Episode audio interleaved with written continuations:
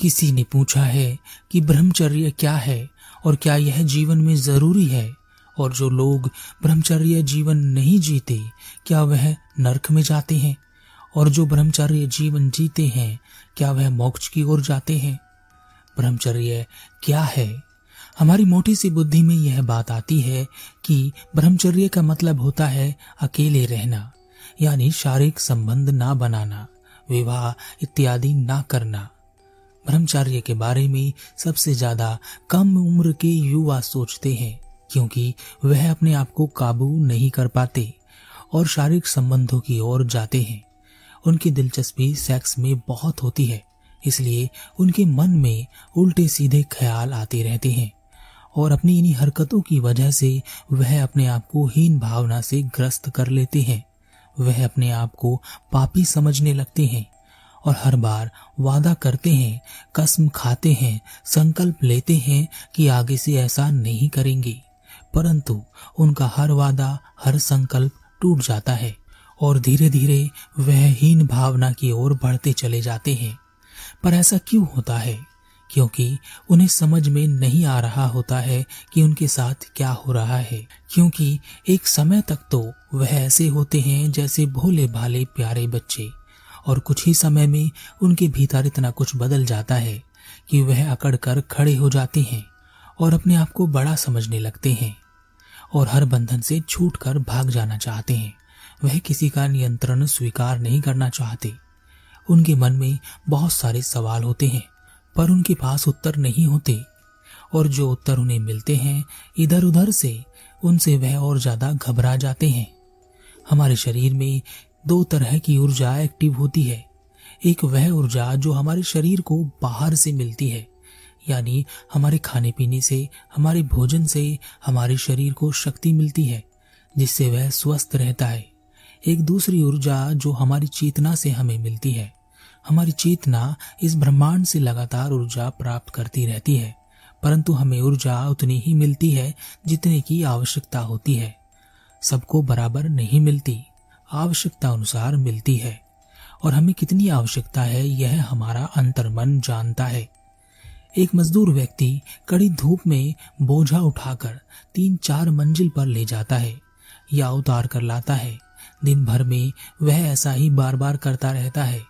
दाल रोटी खाकर भी वह इतना काम कर लेता है, जबकि कुछ लोग हेल्दी फ़ूड खाकर विटामिन की गोलियाँ खाकर, अपनी हेल्थ का बहुत ध्यान रखने के बाद भी एसी जैसे कमरे में दिन भर में उन्हें घुटन होने लगती है। उन्हें लगता है कि उन्होंने बहुत काम कर लिया और वह थक जाते हैं। और अगर इन्हीं हेल्दी लोगों से दिन भर मजदूर वाला काम करा लिया जाए तो वह शाम तक अस्पताल में भर्ती हो जाएँगे। तो हमारी चेतना को आवश्यकता अनुसार ऊर्जा मिलती रहती है और आप अपनी आवश्यकता एकदम से नहीं बढ़ा सकते।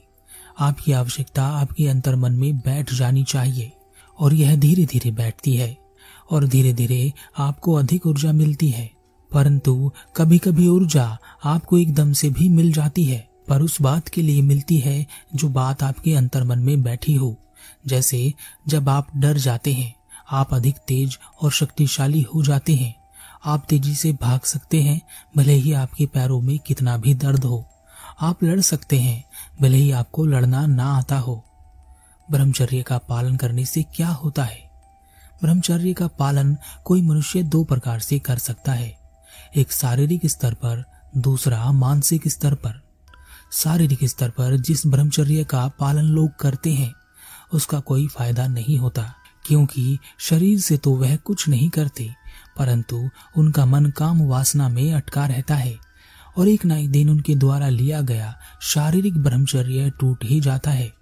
क्योंकि मनुष्य वही होता है जहाँ उसका मन होता है। इस प्रकार के मनुष्य को ब्रह्मांड से कोई अतिरिक्त ऊर्जा प्राप्त नहीं होती, बल्कि जो ऊर्जा उन्हें मिलती है, उसको ज़बरदस्ती रोकने के कारण उनके भीतर ऊर्जा इकट्ठी होती रहती है, और इस ऊर्जा को नियंत्रित करने के लिए भी मन चाहिए। पर मन तो कहीं और लगा हुआ होता है। ऐसे में यह ऊर्जा बाहर निकलने की कोशिश करती है, और इसे दो ही मार्ग समझ में आते हैं। पहला क्रोध, दूसरा काम वासना।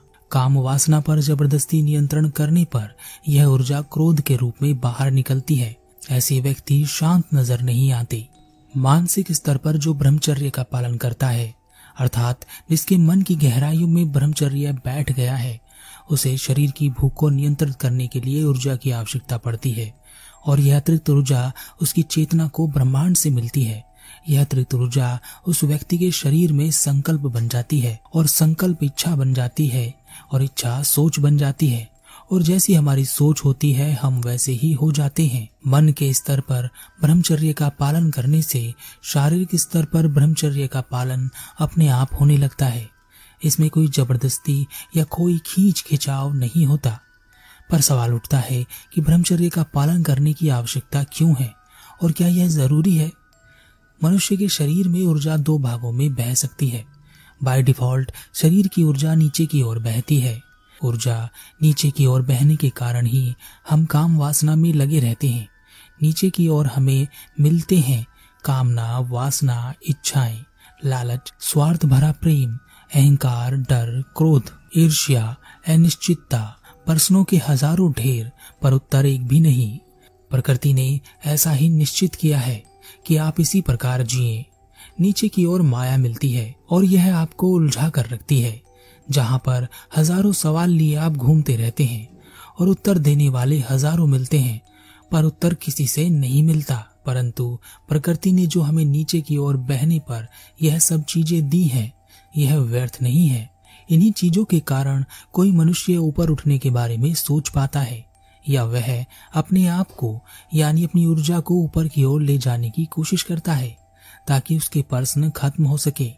और जब वह ऊपर की ओर चलता है तो अंत में उसे पता चलता है समस्या उत्तर नहीं थी समस्या प्रश्न था प्रश्न का होना ही गलत था।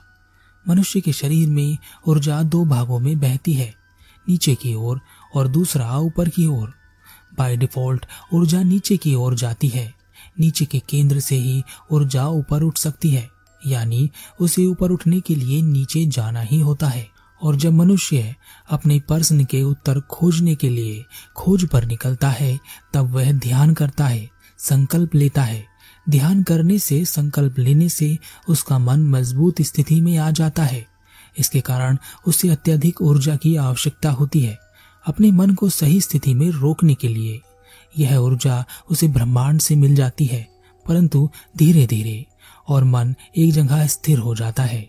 ऐसा व्यक्ति अगर ब्रह्मचर्य का पालन भी करता है तो उसके शरीर में ऊर्जा अत्यधिक मात्रा में बहने लगती है और वह उस संसार से दूर हो जाता है जो नीचे की ओर बहने पर मिलता है। यहीं से वह ऊपर की ओर उठने लगता है, परंतु ऊपर की ओर उठते समय उसे उसी रास्ते से गुजरना पड़ता है, जिस रास्ते से वह नीचे आया था। उसे अपने डर, काम, वासना, इच्छा, लालच, ईर्ष्या, स्वार्थ भरा प्रेम, नफरत, क्रोध, मोह, माया सबका सामना करना होता है। और एक बार जब वह इन सबसे पार हो जाता है, उसकी ऊर्जा सर्वोच्च शिखर पर पहुँच जाती है, जहाँ से नीचे की ओर वापस आना मुमकिन नहीं होता। परंतु फिर भी मनुष्य चाहे तो नीचे गिर सकता है, परंतु कभी ऐसा हुआ नहीं है। यह उन्हीं के साथ होता है जो मार्ग में ही भटक जाते हैं और सर्वोच्च स्तर पर नहीं पहुँच पाते। पूछा था कि ब्रह्मचर्य का पालन करना क्यों आवश्यक है और क्या यह ज़रूरी है?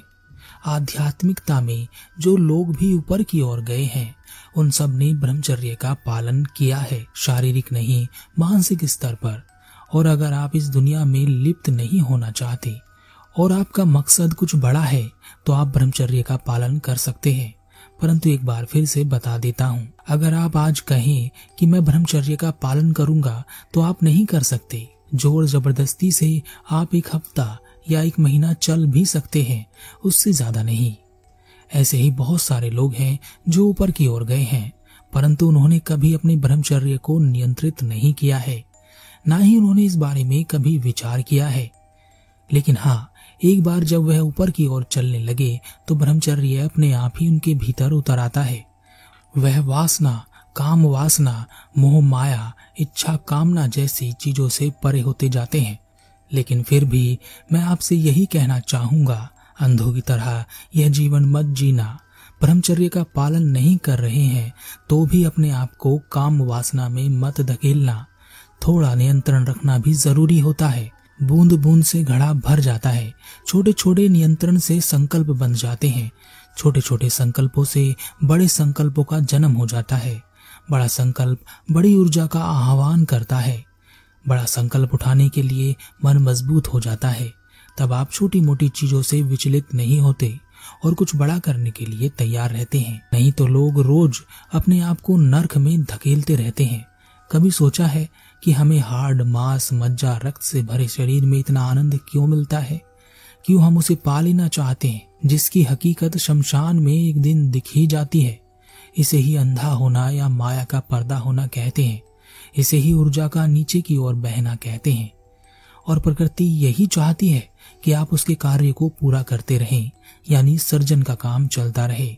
इसके लिए आपका यहाँ उलझे रहना आवश्यक है। फिर भी उसने आपके लिए एक रास्ता खुला छोड़ दिया है।